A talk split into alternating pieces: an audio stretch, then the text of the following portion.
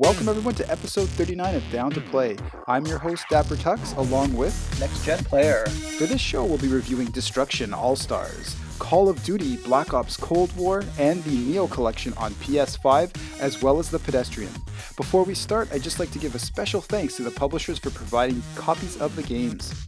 Alright, it's time to head to the arena for some explosive vehicular mayhem on P S five. Destruction All Stars is a new vehicular destruction game developed exclusively for the P S five by Lucid Games, the co-developer of E A's Need for Speed Payback. Destruction All Stars features sixteen drivers participating in an explosive primetime T V sport for dangerous drivers. Smash, crash, and destroy your way to victory in this racing game, both online as well as offline. Next Gen, what were some of your thoughts on Destruction All Stars? One thing that I loved about this game is the parkour mechanics. So let me just back up for a second. Like, I'm a big fan of vehicular destruction games, going all the way back. I think one of the first ones I played was Destruction Derby on P S one. I got a sense like that this is sort of like a spiritual successor of sorts to Destruction Derby. I mean, obviously it's got destruction in the name, and it's, you know, it's all about uh, demolition derby and all that.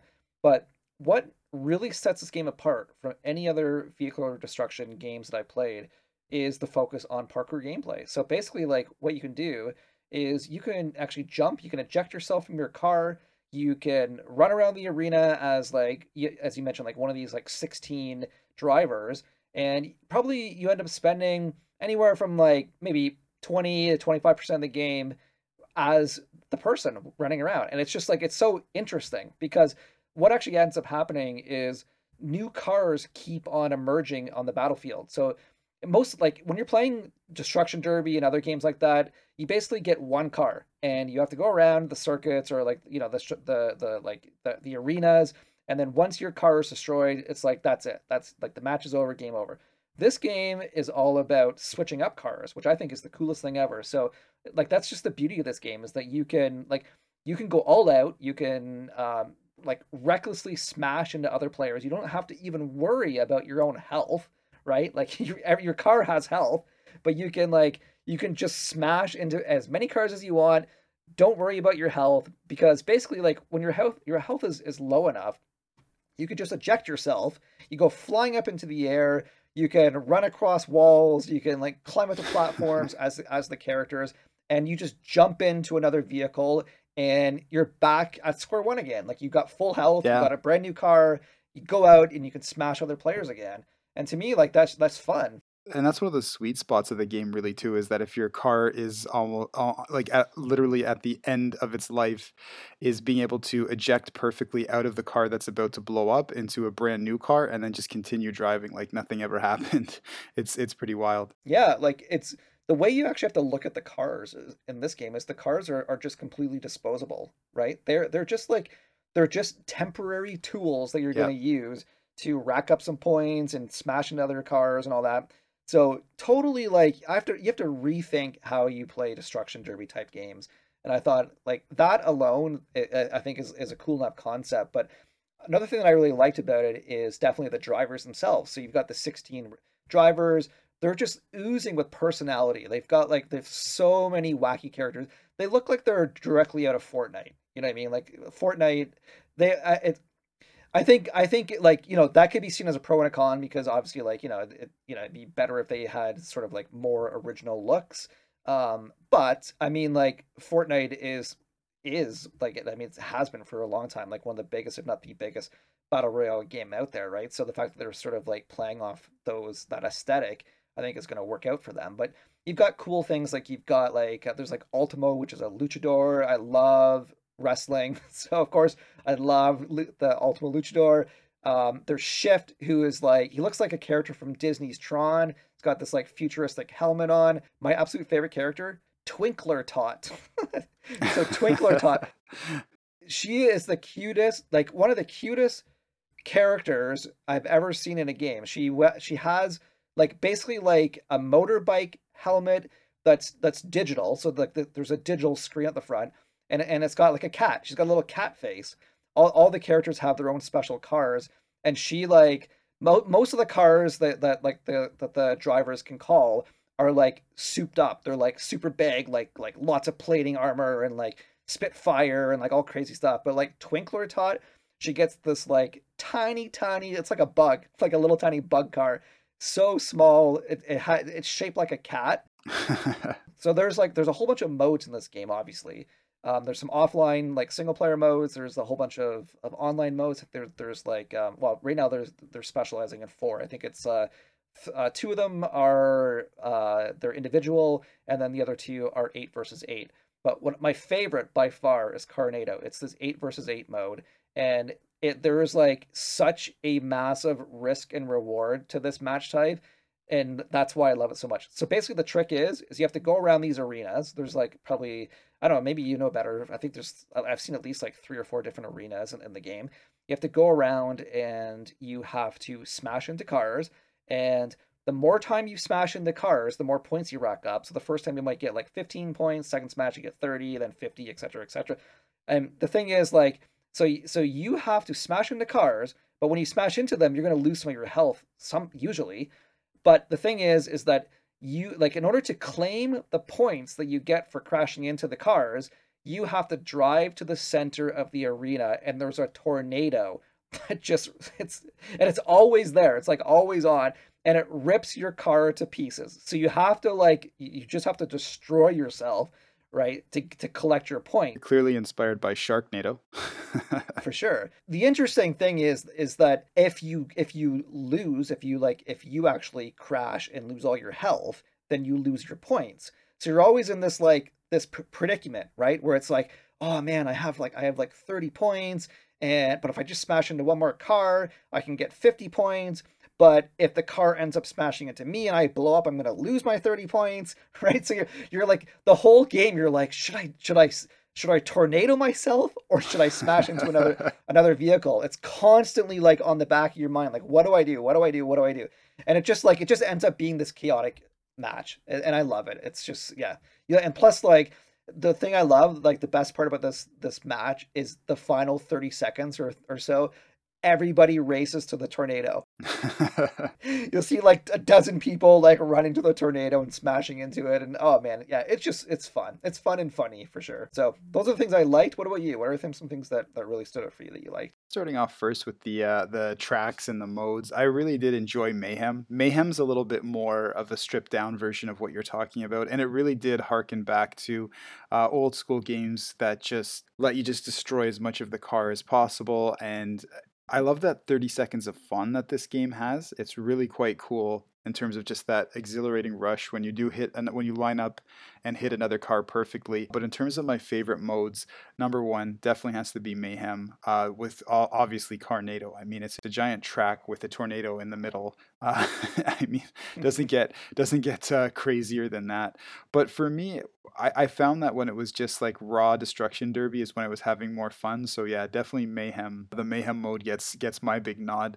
Uh, in terms of the positives of the game, uh, right off the kick, I like the fact that it's the sixteen unique characters. They're fun and totally over the top, and I really like the fact that they are all unlocked from the start. So you would think with a game like this, they might be behind some sort of paywall. There's other content behind uh, some paywalls, but we'll talk about that later. But full credit to the developers here. You get the characters, all the characters right out of the gate, you're off to the races. And what's really cool too about each of these characters is that they, they each have their own unique vehicles with unique specials that really differentiate each driver, and each one of their cars feels really different. I mean, most of these Destruction Derby style games are just, you know, everything, let's smash everything up. We don't have to pay too much attention to making the cars feel different because it's all just about throwing everyone into arena, shaking things up and making things break and explode. But they, you know, uh, credit to the devs. They did take, take some time, make the specials different. So for example, you have one driver that, you know, you drive around and flames will shoot out the back of the car. One will drop a giant shield over the front. Another has like actual spinning saws so that you can cut through uh, other opponents pretty much like paper. Uh, so yeah, I really enjoyed that uh, differentiation uh, associated with each player and play style.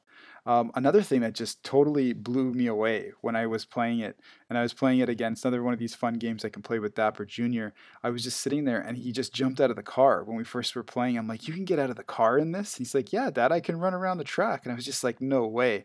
At first I was apprehensive. I was like, okay, is this going to help or hinder the gameplay, but it's re- it's a really interesting mechanic that I did find adds another layer and kind of evolves the Destruction Derby formula.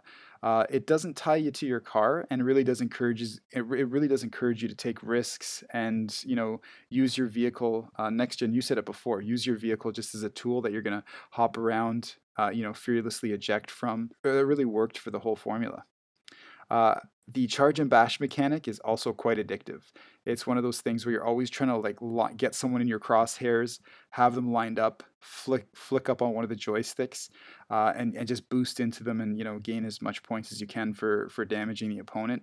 It's really really satisfying to deliver that that final blow. And as I said before, two favorite modes were Mayhem and Carnado. I think I enjoyed Mayhem a little bit more. I want that stripped down version where you're either racing or you're just trying to smash into as many players as possible and try to win that way. The Carnado, definitely some some huge points. It was my second favorite for being, you know, that uh, eight player free for all. It was a lot of fun. Uh, Next Gen, what were some things though that uh, you disliked about uh, Destruction All Stars? Overall, I did definitely enjoy the game, but there were some elements that that you know I think could be improved on. Um, first one I think is kind of like a biggie one for me. I hope they can fix this one, but or improve it in some way. But one thing I thought is that so the arenas. They're, they're kind of like like medium-sized arenas, but I, I still felt like the, the arenas were a little bit empty, right? Like that's my first major criticism. The, you have sixteen players that are that are on the, the matches, right? So it's either like free-for-all or eight versus eight. But I still found that the arenas were kind of empty. So it seems yeah. strange because you think with sixteen players, you would constantly find other players. But I mean, like, there are stretches, like whenever I'm playing, there could be twenty seconds, thirty seconds, right? Where I just don't see other players. Like, and the other, like the thing is too, I think this is part of it, is the fact that you can eject from your car. So then you're a player. First of all, the players are, are really hard to see because, you know, they're super tiny compared to a car. Um, but it also means less cars, right? So if you got like, you know, four or five people that are not in their vehicle, now you're down to like ten cars, right? Versus the sixteen that you would have had. So it's just kind of like, like, like I said, I, I like Destruction Derby, right, on the P S one. Like when I think back to that game, that game was just non-stop carnage. Like you would just always be hit or, or hitting. Like you just, there's never a pause in that. That's what you do in the, in this game. But like, yep. yeah, like, I don't know. It's just, it's just, they, they, they, what they need to do is they need to either make a mode that has a smaller arena so that the cars just interact with each other a lot more, or they have to have a mode where they can increase the player count. Like, why not have twenty-five? Why not have thirty, right? I, my dream is one hundred. I don't think the PlayStation could oh, probably man, ha- would... hand, handle one hundred, right? Like, I want, imagine like a battle royale with one hundred cars. I'd like, I'd like that. But, um, but at least do like thirty or something, because, because that's the thing. Like, you know, it's a lot of fun, but I just, I I want more smashing. It's a Destruction Derby game. I want more smashing and interactions. Um, the other criticism that I have for this is just the low amount of content, right? So you've got, like I said, there was the four modes online. There are, um, there, there actually are campaigns. So this is the, like, this is the interesting thing about it, is that there are actual like, like single player campaigns, and they sort of like delve into the backstory of the, the various characters, and they've got different rivals. So you go through like, yeah, it's basically like a campaign where you just, you know, you can meet your rival and eventually hopefully beat your rival, right? But what ends up happening in this is that only one of them is unlocked, which is Ultimo, the, the loot store that I talked about earlier. The other fifteen drivers, it looks like as of right now, the only way that you can unlock their stories is to pay money, like real money. Yeah. You actually have, you actually have to like buy the currency. I think they only have like maybe, well, I think last I checked, there was two other ones that you could buy. So I think they're going to like, they're going to add them over time. But I mean, like, you know, basically all the single player content is locked away behind a paywall. Um, so, you know, like I, I enjoyed the modes. I said Tornado was good and Mayhem was also good too. So definitely like, you know, the modes are fun, but like literally after about like four hours, I thought I, I played it all, right? Like, I think I've seen it all. So now it's just a matter of just, you know, going back to the same well and, and, and like replaying the same modes over and over again. No music. Like that's, yeah. that's just it. No me. Like when you, when you start a match, okay, you start a match, you're, you're, you're playing as your, your driver, right? So you, there's like thirty seconds where you're playing as the driver, not actually in your vehicle. There's music then, So that, like, it begins with music, but as soon as you jump in the car, the music just stops. And then you you, you spend five minutes of, with, with no music. And I'm just kind of like, it's so weird because the music, like like I said, like, you know, there there's not a lot of enemies that you that you find in, like, uh, opponents because of the, like the the arenas are so sparse. But I mean, like, maybe if there was like thumping music that would make me like tap my toes while I'm like finding other opponents, maybe it would make the time go by a little bit better. But yeah, there's no music. It's like they forgot. Uh, that's one of the good things about Destruction Derby that I remember in the past was the fact that it had quite the banging soundtrack. Like it, it did, even if it was just uh, guitar riffs, it definitely got you pumped and and met the pace and the high octane nature of just running in and destroying destroying each other. So yeah, def- definitely definitely missed in this, that's for sure. Yeah, so those were the things that I thought could be improved in the game. What about you? I really agree with you in terms of the way that things were paywalled. So I know this was a, a P S Plus uh, edition, but the amount of paywalling in this, it did sort of indicate to me that this is was going to eventually go into or or is an actual format formatted for pay to play. So it was great to get it as part of the PlayStation Plus lineup, but if it was going to go free to play, it was, you know, also kind of sad that it did take up a slot for uh, a, a potentially a full a full game that you wouldn't have to necessarily pour any other uh, extra money into. But again, the light story mode um and having the additional uh, story content locked behind a paywall besides that one character and a few other cosmetic items as well too. I wasn't a big fan of that. And depending on how you acquired the game, it was pretty irksome, a more difficult, you know, pill to swallow. And the other thing that you mentioned as well too, the sparse combat arenas. There was a, a long time where I was just either running around out of my car or running or, or driving around trying to find another opponent, and I just couldn't. And the time would run out, and I'd be like, I didn't even have an opportunity to drive into someone else or uh, you know, use my use my car to score score some winning points uh, in that round. But uh, other than that, though, I just I did enjoy the actual combat loop, but I do find that a lot more could have been added to this to really bring it over the top. And graphically and technically speaking, everything was there. It's just just needed a little bit more content to uh, to push it over the top. So Next Gen, I think it's time to score this one. Uh, what would you give Destruction All Stars out of ten? You know what? I wish that I could give this a higher score than what I am, because I like. You know, I generally think there's there's potential here, but there's definitely some some clear pros and cons that we've talked about today. Uh, overall, yeah. I, I enjoyed it, so I'm giving this game a seven and a half out of ten. Oh, nice, decent score. Um, I'm not too far behind. I'm landing at a seven out of ten for this game. I really enjoyed the fact that it was added to the PlayStation Plus lineup. Would have loved if there was a little bit more content to it, but definitely hooked on the smash 'em up mechanic. And uh, I'll definitely be revisiting with uh, with Dapper Junior Uh, he loves all the over the top characters, the fireworks, and of course the smashing. I'm into uh, the Destruction Derby nature of it as well. So definitely give this one a, a try. I think you might enjoy it. Next up, we have Call of Duty Black Ops Cold War. Cold War takes place in the early nineteen eighties and is set between Black Ops and Black Ops two. In addition to the signature gameplay that defines this franchise, Black Ops Cold War features three robust modes including campaign, multiplayer, and zombies. The game is developed by Treyarch and Raven Software and is available now for P S four, Xbox One, P S five, Xbox Series X, S, and P C. The story puts you in the place of a custom character you create called Bell, who must help C I A operative Russell Adler on his mission to stop a U S S R extremist group in nineteen eighty-one. Adler is supported by familiar Call of Duty Black Ops characters Mason, Woods, and Hudson. Next Gen, what were some things that you enjoyed uh, about Call of Duty Black Ops Cold War? First thing is that I like the old school gameplay. So, I mean, like, this felt uh, very much like, you know, a C O D game from ten years ago from a gameplay perspective, which I think, to me, it's it's good. Like, I, I, I like sort of like the return to form. It still had, um, you know, like pretty, pretty, like, you know, I would say like industry leading, leading shooting mechanics um, that are unparalleled in, in the genre. Um, yeah. But yeah, it just sort of like, yeah, it felt good to to just have that sort of like nostalgic feel to the gameplay.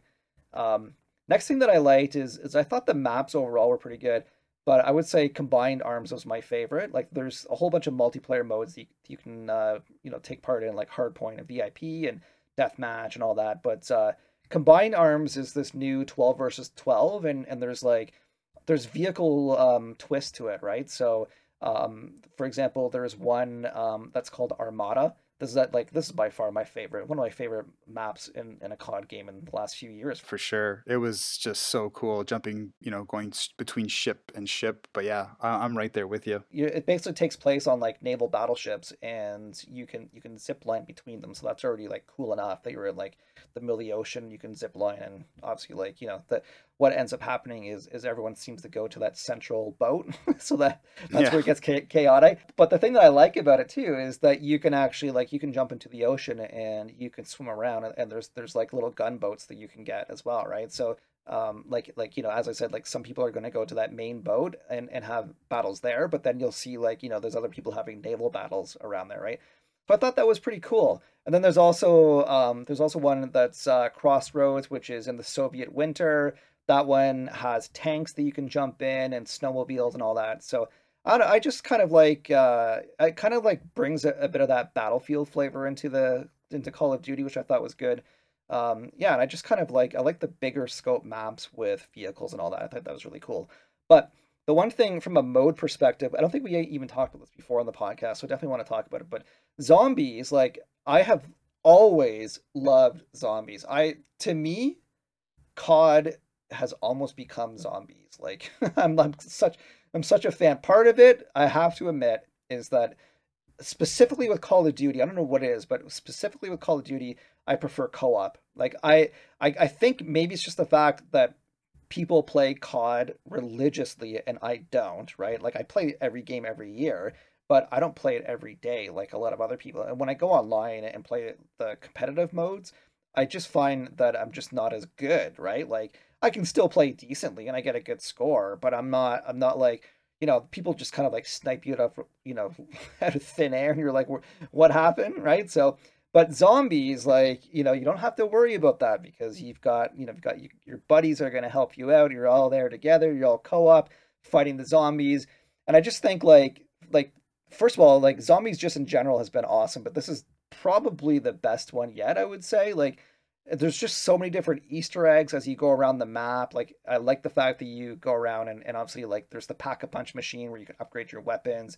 um I love the fact that you can add those elemental effects to your uh to your guns, which is like, and there's just obviously like a huge, again, like a risk reward to it where it's like you can uh you can you can use all of the machines that will like they'll increase your movement speed and your health and all that, but if you get downed, then you end up losing some of your perks, right? So you're like, you know, you like you want to stay alive as much as possible because you don't want to lose your perks and have to respend your points and all that stuff, right?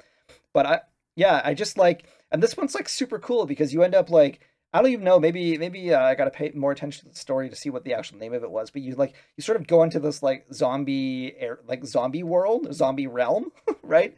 Like you. And it's, yeah, and it's like, it's so cool that you just sort of like go between the real world and the zombie world. Um, and, and then like, you know, things get like even more chaotic in the zombie world with like the dogs that come attack you and all that. So yeah, like just overall, it's just like, it's so much fun. And then the other thing too, that I like about it is you get, end up getting the Aetherium crystals, right? So they like, you know, you can basically, uh, like after you complete a certain number of waves, you end up getting crystals, and the crystals can be used to upgrade stuff like your damage boost on weapons and enhancements to your perks and all that stuff. So, you know, in terms of like a replay value, like the Aetherium crystals just make me want to replay this mode over and over and over and over and over again. Yeah, especially because they because they remain permanent, right? I think that's the that's the that's the big draw. Sometimes with these games, it's you kind of feel like, I don't know, you, you hit a certain point and you're like, you know what, I lost all my perks, I'm just going to call it. But I feel like with this ins- this incentive to just continue to bulk up your perks, and these incentives uh, and perks stay with you, uh, big plus to give more longevity to the zombies mode for sure. Yeah, yeah, for sure, yeah. That's, that's like, that is really good too, because it's like, I, I actually like when you get permanent upgrades in games like this and modes like this, because it just sort of like, it rewards you for playing, right? Because the yeah. longer you, you play zombie modes, the more uh, you're going to upgrade your perks, the better you can do. That means you can make it to higher levels and higher rounds and all that. So yeah, like the gameplay loop is just, just, just like, it's so ridiculously addictive, and I love it. Um, what two more quick things. One, one I'll just mention really quick that I loved is the unified progression. So this is like, I think this is like, you know, sorely needed in Call of Duty and probably some other games as well, but like, There's progression that's unified across all modes, so campaign, multiplayer, zombies. As you gain levels, it goes across all three. That is awesome. Um, yeah, last definitely. last one, yeah, last one that, that that I like. Last thing I liked about it. This is like a PlayStation specific thing, but they Activision actually tuned all the guns to the PlayStation five haptic uh, on on the DualShock controller, right? Or sorry, DualSense controller. Game changer, absolute game changer. It's just so good. Yeah, yeah, it's it is it is wild because like because every gun feels different. So there's like there's different recoil and and and like different resistance on the triggers and stuff like that. So yeah, it's just like, you know, the fact that you can sort of like feel what gun you have based on the rumbling and the resistance is definitely immersive and something cool. And you know, I I kind of hope it's not just like a launch uh gimmick, because you know, like you know, Sony does this all the time, but Uh, not even just Sony, I think pretty much like all game makers, they they sort of like come out at launch with all these like new, like Nintendo did this too with, with like um uh was it like uh what was it three two one Switch or whatever, where where it's like they like it, it takes full advantage of the of the Joy-Con controllers, all these different elements like uh like um what is it there, there's like the H D rumble and all these things, and then it's like no other game takes advantage of these mechanics or these yeah. or, or even, these, even uh, their own these features. A lot of their own first part first party titles. No, but I totally agree with you uh in terms of what's happening with the haptic feedback, and I feel that it made an, enough of a difference this time to make the P S five version the best version of this game to play. Uh, I played it on the Xbox, and I also played it on the P S five, and if there's that much of an edge, really, I, I truly feel that came from the immersive uh, haptic feedback. That uh, that feature from the DualSense made it the best version of Call of Duty, in, in my opinion, at least, uh, this year. So really, I really love that. That's pretty much like, that summarizes my thoughts. As you said, there's like, you know, there's other podcasts where we've talked about other modes, stuff like that, so you can take a listen to those. But um, but yeah, those those are my general thoughts on the game. What about you? What are some things that really stood out for you when you were playing C O D?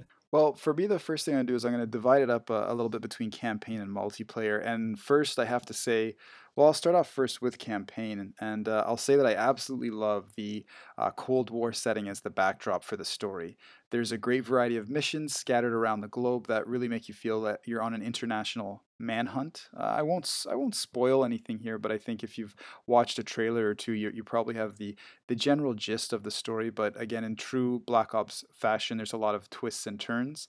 Uh, my favorite mission in the game was surprisingly one without any weapons, and it had you infiltrate a K G B stronghold.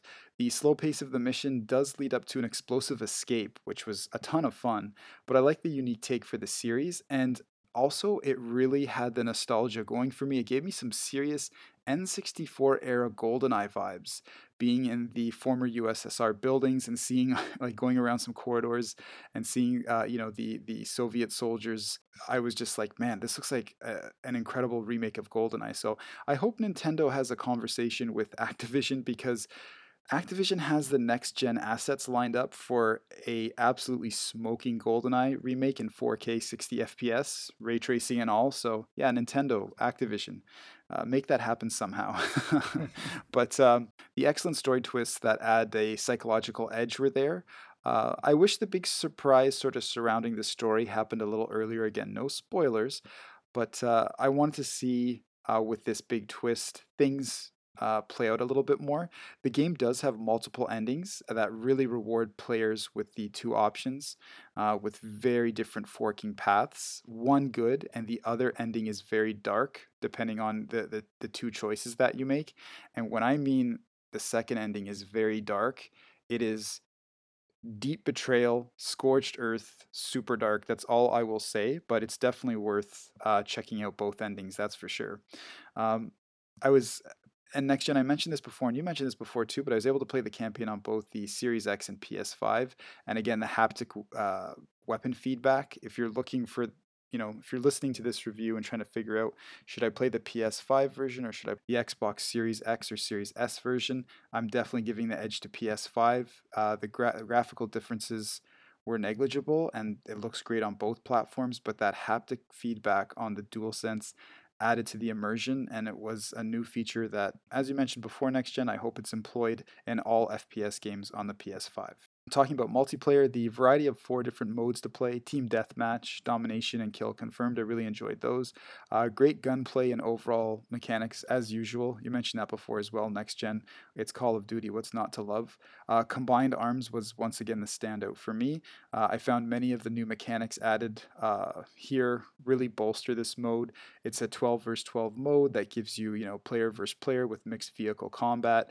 I'm a huge fan of Halo, so to mix Uh, vehicles into combat, I'm all for it. The mode is a total blast and far and away, we already talked about it, but Armada, big standout, and uh, yeah, definitely one of my one of my top uh, top favorite Call of Duty maps ever. And finally, uh, Next Gen, I'm just gonna I, we basically went uh, from A to Z, A to Z with Call of Duty, but finishing things off with Zombies.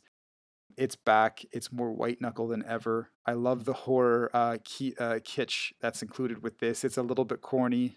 It's obviously very g- gory and scary, but uh, the Crystal Collection after certain waves, uh, giving you those permanent unlocks that kept me coming back and, and interested. I didn't feel like I went through wave after wave and came away empty-handed. It really provided a great sense of progression and achievement, and I hope they keep that uh, with whatever they do with the future of Zombies. And finally, uh, Exfil. I love the fact that with Exfil, you're not always fighting until your last breath, and there is finally some sort of path to victory against all these hordes of zombies. So Really, really enjoyed that element as well too, and it didn't make things, uh, you know, feel so futile. Uh, so lots of likes here, Next Gen. What are some things that you disliked about the game? I thought that the graphics overall were not, like, not even close to Modern Warfare, right? So it's kind of like, it's interesting because Call of Duty is an annual franchise, and you sort of like, you, you expect every year it's going to be like bigger and better, right? So to have The, the graphics of this game and the sound effects of this game feel like a step back from Modern Warfare was something that I definitely noticed, and I was like, hmm, like, uh, what, like, what happened here? Like, it should have, they, they should have spent a little bit more time, just, uh, yeah, just making that that part a little bit more polished. Um, another thing that that I, it's it's actually interesting. I, I like when I hear things that you like, and I realized, like, hmm, that was actually something that I didn't like. So um, in terms of, of things that I didn't like, that I thought that the campaign overall was was pretty good. There were some interesting and explosive moments in there, like the airplane, uh, like when you take down the airplane with your R C device, and the Viet Cong uh, jungle mission. I thought that was really good. But I actually didn't really like some of the slower stealth-based missions. Um, for example, like the K G B one that you mentioned that you liked in, in the headquarters. I thought it was like, it was interesting and it was different, but it's kind of like, if I wanted to play a slower paced game like that, I would just play Hitman three, right? Like, or, or, at the, or Hitman two fair. At the time, right? But it's, that's, yeah. that's just it. Like, I, you know, I, I just like, I love the Hitman series, and I'm playing the heck out of Hitman three right now. And it's like, that game, absolutely, I will spend, I spent hours on some of these, like the China map in Hitman, I spent hours and hours just like fully exploring that. So I don't mind slow gameplay. It's just in a Call of Duty game, right? In a Call of Duty game, I'm looking for that, like, you know, set piece, explosive action, right? So I was just kind of like, ah, like, when it, when is this, uh, like, when is this K G B going to be over? And then, then also too, like, you know, there's a safe house that you go back to, and it's just kind of like, you can, there, there's things that you can do, like there's like codes you can unlock in the safe room, and you can talk to people, and I was just kind of like, okay, like it's it's I guess it's all right, it's kind of cool. But I, I do like how the the safe room, um, there wasn't too much, to be honest, that I liked about the safe room, but the fact that it really did reward you for finding collectibles throughout previous missions and allowed you to open up different forking paths, I found that interesting. But at the same time, I agree with you, like when it's Call of Duty, I just want to get into the next mission, and I'm looking forward to the next big sort of summer blockbuster feeling, uh, next big set, set piece. So yeah, I like that they tried something different, but at the same time, yeah, I do miss a little bit more of the the, the freewheeling um, shoot 'em up nature of Call of Duty. Yeah, it's, it's, it's you know... I, I hate calling it a, like something that I don't like, but it, like it really is, but... Because the reason I don't like calling it that is because, you know, like they are trying to do something new, and I, I feel like, you know, they should get rewarded for, you know, thinking out of the box and trying to, like, you know, add to the experience. But I don't know. I just, like, for me, for Call of Duty, they just don't need those frills. Like, just, just give me the basic, man. Give me, give yeah. me like, go for just go from mission to mission, set pieces, blow things up, awesome guns, awesome graphics, awesome, you know, scenes and all that. These other things were, were like, where they're slower and I'm just kind of like, you know, just exploring cautiously around these, these like, yeah, yeah, these like, like sterile environments. I'm just kind of like, like, why? Like, I don't, it's not, it's, it doesn't feel Call of Duty to me. And then the, the last thing that I thought was, um, for multiplayer. So you mentioned like multiplayer was, was a pro, and definitely like, uh, like I liked the multiplayer for sure. Had a lot of fun with it, but I just feel at this point, I think this is maybe just sort of like endemic to the entire series, is that I feel like the multiplayer is just so bloated at this point. Like there's just, there's so much to it, right? And I know why they're doing it, because it's Call of Duty and, and it's like, it's the biggest F P S franchise out there and they want to have modes that appeal to everybody. But I just feel like, ah, oh man, like uh, I, this is actually one game, you know, we were talking with like Destruction All Stars. We wish that had like, you know, a few more modes, but this one I, I wish had a few less. Like if there was just like one or two modes that, that were taken away, hey, I wouldn't mind. You know, I just, I feel like there's just so much to it. That's why I don't really even go to the multiplayer much anymore, because it's just like, it's just too daunting. I'd rather do the campaign, zombies, and pretty much call it a day on that. Yeah, I still think I'm one of the, literally the first people or the few people out there that still jump into the campaign first, but I've always been like that. I'm always the campaign first guy, and then I go into the multiplayer, where I know people are just like, they pop that disc into their console and they're trying to prestige things as quickly as possible.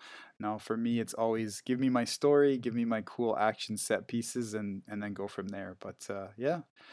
No, for sure. I, I definitely agree with uh, some of your, your, your dislikes or your, your cons around the game. For mine, again, with the campaign, the safe house was interesting, but I wanted to get back into the action, and I felt it got in the way at times and broke up the story instead of further developing it.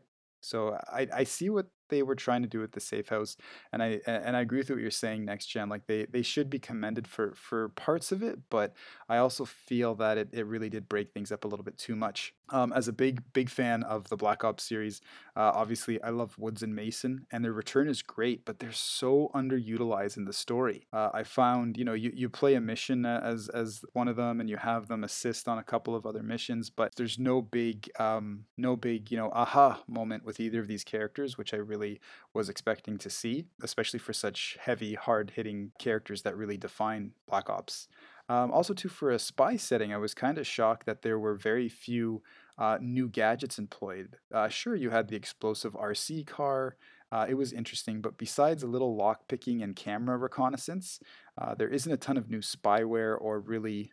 you know, really cool weaponry, which the whole series has become synonymous with. Overall, the story didn't have the impact on me that the original Black Ops did, um, as it didn't unfold as organically. I felt towards the end of the game it was a little bit rushed, the big twist, but it was still a really enjoyable experience, and credit credit to the forking um, options with uh, with what your character decides to do at the end of the game. Bravo, that was a lot of fun. In terms of multiplayer, my downsides from a graphical perspective, and Next Gen, you already mentioned this, but it definitely is undoubtedly a step back from the brilliant visuals of Modern Warfare. Um, but again, with Modern Warfare, I know that uh, Beanox had designed that engine from the ground up, but uh, when you see the the two side by side, without a doubt, Uh, it's a downgrade, and I was hoping for things to be, you know, pushed forward, especially on next-gen consoles, right, with the, the P S five and the and the Series X, all that power uh, at the devs' disposal. Uh, maps were also a little oversimplified and sparse. I felt like I was running around more than I was actually engaging with foes, with quite a bit of uh, what, what I was playing. Other than that, I think uh, we've wrapped things up here, Next Gen. Uh, what would you score uh, Call of Duty Black Ops Cold War? Overall, uh, as a whole package, I'm going to give this game an eight out of ten. What about you, Dapper? Uh, I'm right there with you. Once again, with the score, quite close. Um, again, with, with the total package that you get, slight faults, whether it's through the multiplayer or the campaign, you can't deny the amount of content, and there's some serious pluses in there. So I'm also going to uh, give this game an eight out of ten. It once again delivers over campaign. It delivers via multiplayer, zombies. uh, definitely check this out. It, it's got enough content to keep you playing until the next Call of Duty comes out this year. Definitely change uh, gears in terms of genres here and look at the Nioh Collection review. The Nioh Collection was released on February fifth exclusively for the P S five. It's a remastered collection featuring Nioh one and two plus all their associated D L C. All of the titles feature four K graphics mode, a one hundred twenty F P S second mode, and a quality mode that dials back the resolution a bit in favor of better effects and sharper draw distance. Uh, Next Gen, you took on the mammoth task of trying to get through this collection, which I know is hundreds, it can be hundreds and hundreds of hours. Uh, I'm not ready to review yet, but you are. Why don't you give us your thoughts uh, on what you've played? So it's funny because about like a, a week and a bit ago, I, I posted on Twitter and I said that I thought Nioh was better than the Souls franchise. Which is true. I totally do believe that. But as you can expect, I got roasted on, on Twitter. So, um, yeah, you know, props to Souls. I, listen, here's the thing. I got nothing against the Soul franchise. The Soul franchise is like ultimately supremely awesome. They're like nines out of tens, ten out of tens, like amazing, amazing games. But I personally prefer Nioh. I think Nioh is like the ultimate Souls game. And this is one big, huge reason why, because people are always asking me, like, why would you say that? Why would you possibly tweet that? Like, what are you thinking? Here's the thing. Nioh has the best gameplay of any Souls game out there. It is it is by Team Ninja. They, like Ninja Gaiden, the, these people, you know, dead or alive, they have spent their life perfecting gameplay. And it shows, you know, through and through when you're playing Nioh. So the thing that I love about this game is the combat is just so, it's fast and it's furious and it's grounded and it's intense.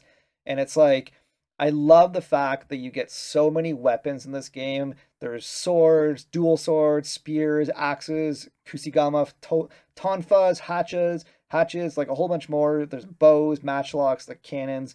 Um, so the thing is, like, and I totally understand that that in Souls games and other games, you get a bunch of different weapons, but they, they don't feel as good. None of them feel as good as, as what they feel in, in Nioh.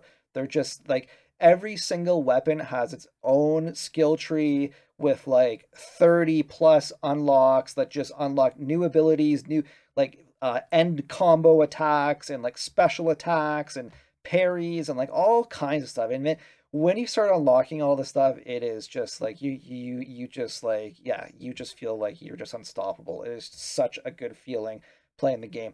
But here's the one thing that I love about Nioh, and this is one thing that I love more than any other Soul game that's out there, is that in Nioh you can switch between weapons all the time. When I, when I play Dark Souls, I just finished Demon Souls on P S five. When I'm playing these games, I end up like, I, I typically specialize in like one or two types of weapons. And I just like, you know, I upgrade those weapons and I pretty much, I use them for most of the game, right? If I'm a, if I'm a mage, I'm using wands. If I'm a, you know, if I'm a soldier or, or, or yeah, soldier, uh, like I, I'm using swords and shields and stuff like that. But Nioh, you can just, you can just go from a tank that has a mallet that's super slow and super powerful, and then you can like immediately switch up and you have dual blades and you are like attacking at one hundred miles an hour, right? And the, it's just like, it. I just love that about that. You're, the game specifically wants you to try out every single uh, weapon type.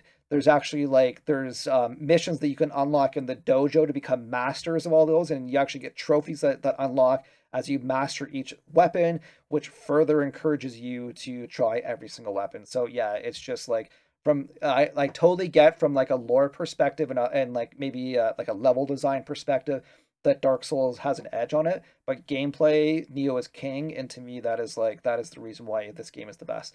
Now, another thing that I love about the Nioh games, both Nioh one, Nioh two, the loot system is like off the chart for me. I people I people were complaining when I was talking on Twitter about this, and I think like this there's you know it can be taken either way. But here's the thing, like, if you like games like Diablo, if you like games that just, you kill an enemy and they, it's like confetti of, of they just, they pop into like twenty different items and gold and all that, that's like, that's Nioh. And you, like, you have an inventory of five hundred items that you can carry. And you'll, if you can, like, you know, you basically like sell everything and you have like twenty items. After three or four missions or even less, you, you're going to have five hundred again. Like you, like you max out your inventory so, so, so, so fast. Probably like fifteen percent of the game is just managing your inventory. So I understand that that might not appeal to everybody. But like I said, if you like games like Diablo, if you like games where you, where you like, you just like, you love tinkering with everything, this is like the ultimate game. Every, basically like, There, there might be like, you know, a hundred different types of like helmets and, and all that, but but each time you pick up a helmet, it has, there's like a random uh, perk or random perks that get added to it, right? So you're constantly, you might have like twenty of the same helmets, but they're all different, right? Because they all have different perks, and and you got like trying to like figure out what is like the ultimate setup that you, that you can like, you know, you can equip your weapons and, and your armor. Um, yeah, man, it just, it just, it, it takes me to the next level. And there's like, there's rarity with this as well. So it's like, there, there's like, you know, low, like common, rare, like ethereal and all that. So man, yeah, it's just, there's so much to like about, uh, about the, the items in this game. And then the thing that I like about this game so much too, and this is like another huge edge over any other Souls game that I played, the multiplayer in this game, I love it. It's so easy. It's slick. It's, it's convenient. Like Souls games, they try to be convoluted. They try to put barriers, right? They like uh, I just was playing Dark Souls two on P C, and there's like there's soul memory, which which like prevents you from actually linking up with certain players depending on your levels and stuff like that. Nioh doesn't care about any of that, and I love it. So here's the thing: like you can, but you can basically at any time for um, pretty much any mission, you can request another player to help you out, right? And that player that ends up coming to help you out, they could be like ten levels below you, ten, the same level as you, or they could be one hundred fifty levels above you, right? And let's like, if a player comes and they are so O P, they're one hundred fifty levels over you, right? They just tear through the levels, right? You might not think that that sounds fun on paper, but man, when you play Nioh, it's fun. Like when you see somebody, like when you're, when you're struggling to beat a level and, and you're like, man, like I've died so many times, it's so hard. And then you see somebody that just absolutely and utterly obliterates everything in sight. It's awesome, man. I love it. It's so fun. I I love that. I know it's a like I know it's a very different game, but I love that in The Division two, I would main with a few other people and I would be a few levels ahead of them, and you get the bit of fun god complex where they're being felled by enemies and you're just kind of walking through and and popping popping off these enemies where they're all cowering behind crates. It's just like, oh, please come save me. So yeah, I think from both perspectives, it's stuff like that is fun in games for sure. And especially if you're sitting there after, you know, dying like the fiftieth time uh, to an enemy and then watch someone walk in and just, you know, in a couple of hits, take them out. Yeah, it's pretty satisfying. For sure. And the, and the thing is like, you know, Nioh is hard. Like Nioh is very, very hard, right? And the thing is, like, if you want a challenge, just don't do multiplayer. Just play it on your own, right? Like if you want a challenge, just go through the whole game yourself, yeah. Right? But again, and the other thing, and like, and it actually works in reverse too. I like when I play Dark Souls, I don't tend to go into other people's um, games quite often, and, and like sometimes I do, but not not all the time. But like in Nioh, like I will sometimes log on to Nioh or Nioh two, and I will spend like two or three hours just going into other people's games and helping them. It's just like it, the feeling you get is so fun helping other players in this game, especially because like, again, it almost makes you feel like O P too, right? Because you might actually like, you, I, I'll get yeah. like matched up with a player on like level one, right? And I'm like, I've already beat the whole game, right? So it's like, hey, you know, like, it's like, hey, like watch me as I like O P at the, like every, every enemy in the boss, right? It feels so good. Um, so those are things I like, like I could, honestly, I can go on and on. I spent, let's see, two, one hundred fifty hours I spent on Nioh two, and I am definitely over one hundred hours on Nioh one. So I'm like, you know, two hundred fifty plus hours on this franchise. Can't get enough. Um, in terms of things that I dislike, I, I teased about this earlier, but I just want to like, I want to just hit on it. Definitely the lore of this game is not as good as other Souls games, right? Definitely for sure. Like Demon Souls, Dark Souls, Sekiro, like they they all have better lore than this game. I, I don't know, like it's really odd because they actually have a pretty like decent number of cutscenes in, in this game, but I'm just not as compelled by the lore. Um, and, and I like, you know, if that's one thing, like I'm hoping they're going to make a Nioh three. I hope that that happens in the next few years. And if it does, like, I just hope that they focus in on the lore, because there are like, basically in this game, there, there's like, there's yokai, which are, are like, uh, they're like the evil spirits from Japan. Um, and then there's also a thing called Amrita, and Amrita is, uh, is basically like this material that's, um, that gives people power. So, um, but like, like I want more, I want, I want to explore that. Like, where does Amrita come from, and what are all the things Amrita can do? And like yokai, like what, I don't know, like there, there's just like, there's just so much I want to know more about yokai. And yeah, it, it's just like, this is, this game is all about like amazing bosses, amazing gameplay, lore perspective. It's, I mean, it's all right. The, the good thing about the lore, at least for me, is that the games take place in Japan. So I love Japan. So if you if you're a Japan lover like me, that you get some pretty cool environments, right? That you can uh, you can check out. So um and yeah, oh, cool. that and you know what? That is almost it about things I don't like. Like it's like I'm like I'm really like thinking hard. Like what else do I don't I like about this game? But it's really just the lore. Everything else, I think. One thing that people complain about with this series, I actually like it, but I can I get it, is that Nioh doesn't have a connected world, right? So if you're playing like a Dark Souls, like every every area links to a new area, but Nioh is actually mission and map based, right? And I, you know what, for me, totally fine with that. You know, I don't I don't need a connected world. Um, it's I mean, like Nioh could be a connected world, because like at the end of each mission, you could just like go on to the next mission. Like they could have easily done that, but um, but yeah, I don't, I just don't think it really needs that. So, um, but that's that's basically it. Those are my thoughts. I will probably be streaming Nioh and talking about Nioh on Twitter like forever. So if you want to know more about it, just you know follow me on those channels. But my final thoughts is that like this is like if you like Souls game and you haven't played a Nioh, like Nioh one or Nioh two, like what are you doing? What are you doing? You got like it's just you got to play. You got to play it, man. You got it. Like I see so many people on, on Twitter that are like, oh yeah, like I'll. I gotta play, like, I don't know, like, Sekiro first, or, like, I gotta beat Bloodborne or whatever. I'm like, okay, but, like, you're missing out on pretty much, like, the best Souls game. So, um, yeah, I, like, just, you gotta play this game. Play it. Make it a priority to play this game.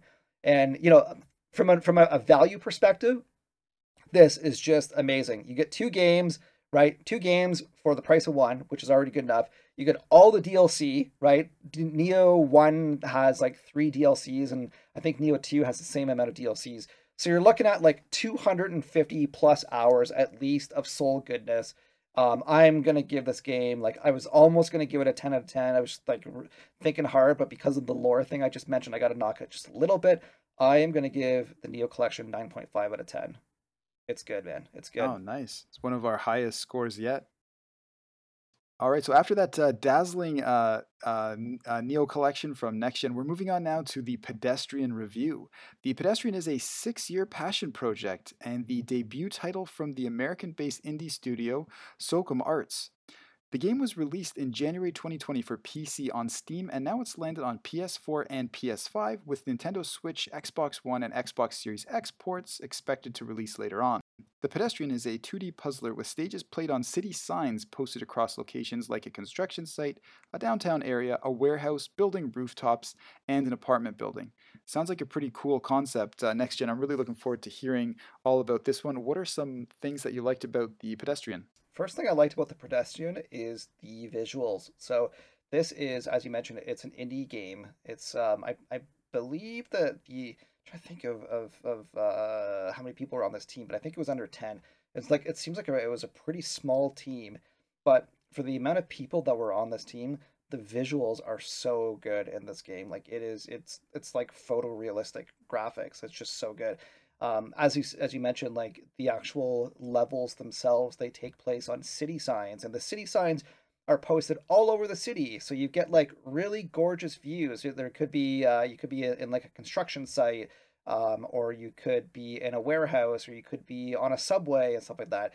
And it's just like, yeah, like you basically, it's a puzzle game with the levels that take place within this city. So um, yeah, it's a pretty like it's a it's an unusual and and like really interesting concept. But just from a from a graphical perspective, again, like I just want to emphasize, it just looks gorgeous. There's like, you know, the highlights for me are there. There's like uh, like beautiful buildings. Um, there's this one uh, level that takes place in in the nighttime, and there's like neon signs everywhere, and one of them even has like Japanese writing on it, so it kind of reminds you of Tokyo. Uh, the final stage of the game takes place on top of a building, and you get like you're basically like on on top of these like huge skyscraper buildings, um, fantastic v- v- views. Um, yeah, just like fantastic views. You, you can look, you can, you're basically up in the clouds, and everything just looks so good. So yeah, like I don't know, like I don't know how they did it. Like it's uh, such a small team. They definitely have some talented, uh, you know, graphic artists on that team, and it just looks so so good. Um, the puzzle element of this game also really good. So this is a game that I think deserves more love, right? Like I don't think uh, I was tweeting about it as well, and I was streaming it a little bit, and people are kind of like wondering and curious. I I first heard about this game. It was Sony's August State of, of Play, so they had like it was featured in a in a, in a short segment. Um, but I just think yeah, more people need need to like check out this game and and know more about it. So um, the way it basically works is you it's a puzzle game where you have to you play on these city signs, right? And you play as a stick figure, okay? And you have to get your stick figure from point A to the exit at point B. But where the challenge comes is that basically, so levels will take place on multiple different signs, right? All so you'll basically like you'll be in this like city area, and there could be like you know like uh, like six signs around there, right? And what you actually have to do is you have to connect the signs together via nodes, right? So you could, like basically like draw a straight line between them, and they'll be like if there's say like you know one sign that has a door on the left hand side, another sign that has a door on the right hand side, when you connect a node, you actually connect the doors, and then your character can walk through the doors. So you have to you actually have to, have to like walk through all these various signs to try to figure out how to get to the exit, and it gets so challenging so fast. I It, I I like this game. I like puzzle games. I can see a lot of people getting stressed out about this game because here's the thing. This is like, I don't know if I played a game that was that's like this before, but, but so the, the thing is, is that I spent, I would say, about seventy-five, eighty percent of my time with each level actually just looking at the level and mentally trying to figure it out. I, I was not moving my character. We just played like a whole bunch of, of puzzle games, right? Like Superliminal, right? Was we reviewed a whole bunch on, on on Down to Play here, and like and like Portal, like all these like classic puzzle games, right? These ones are like what I would say like more active puzzle games where you have to like you have to you have to move around the environment and sort of play around with the environment and try to figure it out. This game, not like that at all. I like. Literally, you might have like four. The, the the city signs are almost like like Tetris blocks, if you can like imagine it, right? So you gotta like you have to like figure out. You can actually pick up the signs and you can move them around. You can physically move them around, and you can connect them via nodes. And so you just have to sit there and look at these puzzles and mentally figure out. Okay, like if I go in that door and then go down that that uh, that ladder and then pick up the key and then that key will unlock that door. Like you have to like. You have to think through, you know, twenty different steps in your head about how you're going to connect all these things all together. Because here's the thing, like this is the one trick with the game. Once, like, once you rearrange the piece, the the tiles, right? And once you connect the tiles with the nodes, you can't really touch it. Well, you sorry, you can you can you can move the tiles around and still not die. But if if you move any of the nodes around, then your character will die and you go back to the beginning of that level, right? So you basically, like, long story short, like once you sort of like have the stage set the way that you think it is going to have to be set to, to beat it, you have to like keep it like that, because if you touch it, you're going to die and then you reset the whole level, right? So it's like, yeah, like the the levels themselves, I might have only played them for like two or three minutes and then they, and they beat the level, but I, I would have I would have sat there for like fifteen thinking about the level. So totally, like, man, if you like brain teasers, if you like if you want to like really test your brain, I honestly I almost thought I had to like cheat and maybe check a YouTube video or something like that. Like I I can't believe I actually beat this game. I feel so smart. Maybe I'm not. I mean, maybe it's maybe it's just me, I don't know, but um But yeah, no, I felt so smart. Like, I was just like, the satisfaction of beating one of these levels is just second to none, right? Um, and then the thing that I like about too is like another another like big positive. It's a really solid and compact experience. Like, it is. I, we talk about all these games that are like, you know, I just talked about Nioh, which is two hundred fifty hours or whatever. This game is like, it's not super long. I think it's about maybe about five or six hours it took me to beat it. Seven different areas. Each one took me like about an hour or so to, to beat it. But um, but yeah, it's like a super compact. You can, like, you know, in theory, beat it over a, a weekend, provided you can, you know, complete the puzzles in this game. But the thing that I like about it too is that it is a short game, but each area seems to add a new mechanic. So you've got, like I mentioned, you've got keys. Um, there's also um, different different things that you, like there's like um, like uh, like trampolines and stuff like that that you can unlock, and there's uh, there's basically like wires, and you you can uh, you can get like uh, like a wire spool to connect them together, which which can connect energy, so you can like power up things, stuff like that. So they they constantly add new mechanics. So each level seems a little bit different than the one before that. And it's all like super interesting stuff, right? But the one thing that that's actually, I won't get into it like too much, but this is this is like one of the coolest things that I've seen in a, in a puzzle game, is that there's seven areas, and what you have to do is you, like, at the end of each area, you end up getting this like special object or item, and then what you do is you attach it to essentially what looks like a Game Boy. Like, I don't it's I don't know how it's not a Game Boy. It looks almost identical to it. Like, it looks, you know, borderline copyright to me, but hey, I guess they got away with it. So you have like a, essentially a Game Boy, and you got to attach all these elements to it. And then, and this is all I'm going to say, once you complete the Game Boy, the the game turns into like pretty much like a different genre. Like, the last little bit is is totally different. It's like it, it's like a different game. It's like totally like a, it's a different game. It's like two in one, right? But but the thing that's really interesting is like, the other genre, you only play that for, geez, half an hour or so. So I don't know if this is kind of like teasing the next game in this series, if it's going to be a series. But like, man, it, I was like, you know, when when like a genre just changes mid-game, you're like, what is going on? Like, this this is this is interesting. This is cool.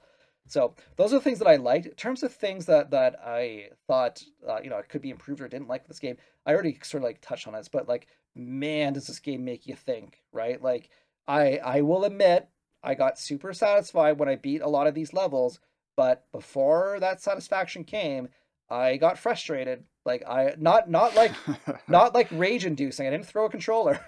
Some people might throw a controller, but there there was like there were some levels where I had to put the controller down and just be like, I like I, I gotta take a five minute break, because I like I, I I can I my brain cannot compute. I just I cannot do this right now. So it's uh it's yeah, it's can get a little frustrating, and you have to just sort of like persevere through. Um and then yeah, this is actually like sort of like in in tangent with that, but like, man, is it like it's it's super super super super hard. Like, just so so so so so hard. And it's like, I don't, like I mentioned before, like, we reviewed a bunch of games on here. We played uh, Relicta and Superliminal and stuff like that. And it's kind of like, if if you are the type that likes, like in your puzzle games, if you like to sort of like play and experiment and like and try out different things, this this game is like, this this, this is not for you, because like I said, you have to just sit there and think, right? Because like I I could have like actively tried to figure out how to beat these levels, but I just don't think I would have been as successful. Like, it just, you you literally have to look at the puzzle and think, right? So yeah, so just like super hard, like super intense thinking. Those those are like, you know, um, I I you know I definitely appreciated those aspects of it, like I mentioned. But at the same time, like I, I have to admit, I got frustrated a bunch of times in this game. But um, but overall, like my final thoughts on this game is, I surprisingly had like a huge blast playing this game. It it, it is so. so original. Like I said, the graphics alone, I think, are definitely, you know, worth it for this one. But if if you like, you know, the really really really really tough, intense puzzle games, and if you're looking for a puzzle game that's actually an original concept, like that's we've we've been playing games now for decades. Like, when you come across a game that is actually pretty much original, like you've you really can't put your finger on like another game that you played that's like that, that's what The Pedestrian is like to me. And and there's just like, there's so much thought and care and innovation that went into this game. And I just think, yeah, it's it's like, it's totally awesome, and puzzle fans should definitely check this game out. So if you like experimental indie games, puzzle games, check it out. My final score, The Pedestrian, nine out of ten. Oh, awesome. You're going to have to check that one out. That is game over for this episode. I'm Dapper Tux. And I'm Next Gen Player. Be sure to follow us on Twitter at Down to Play Cast. You can catch us on our Twitter accounts at Dapper underscore Tux and at Next Gen Player. We are always down to play.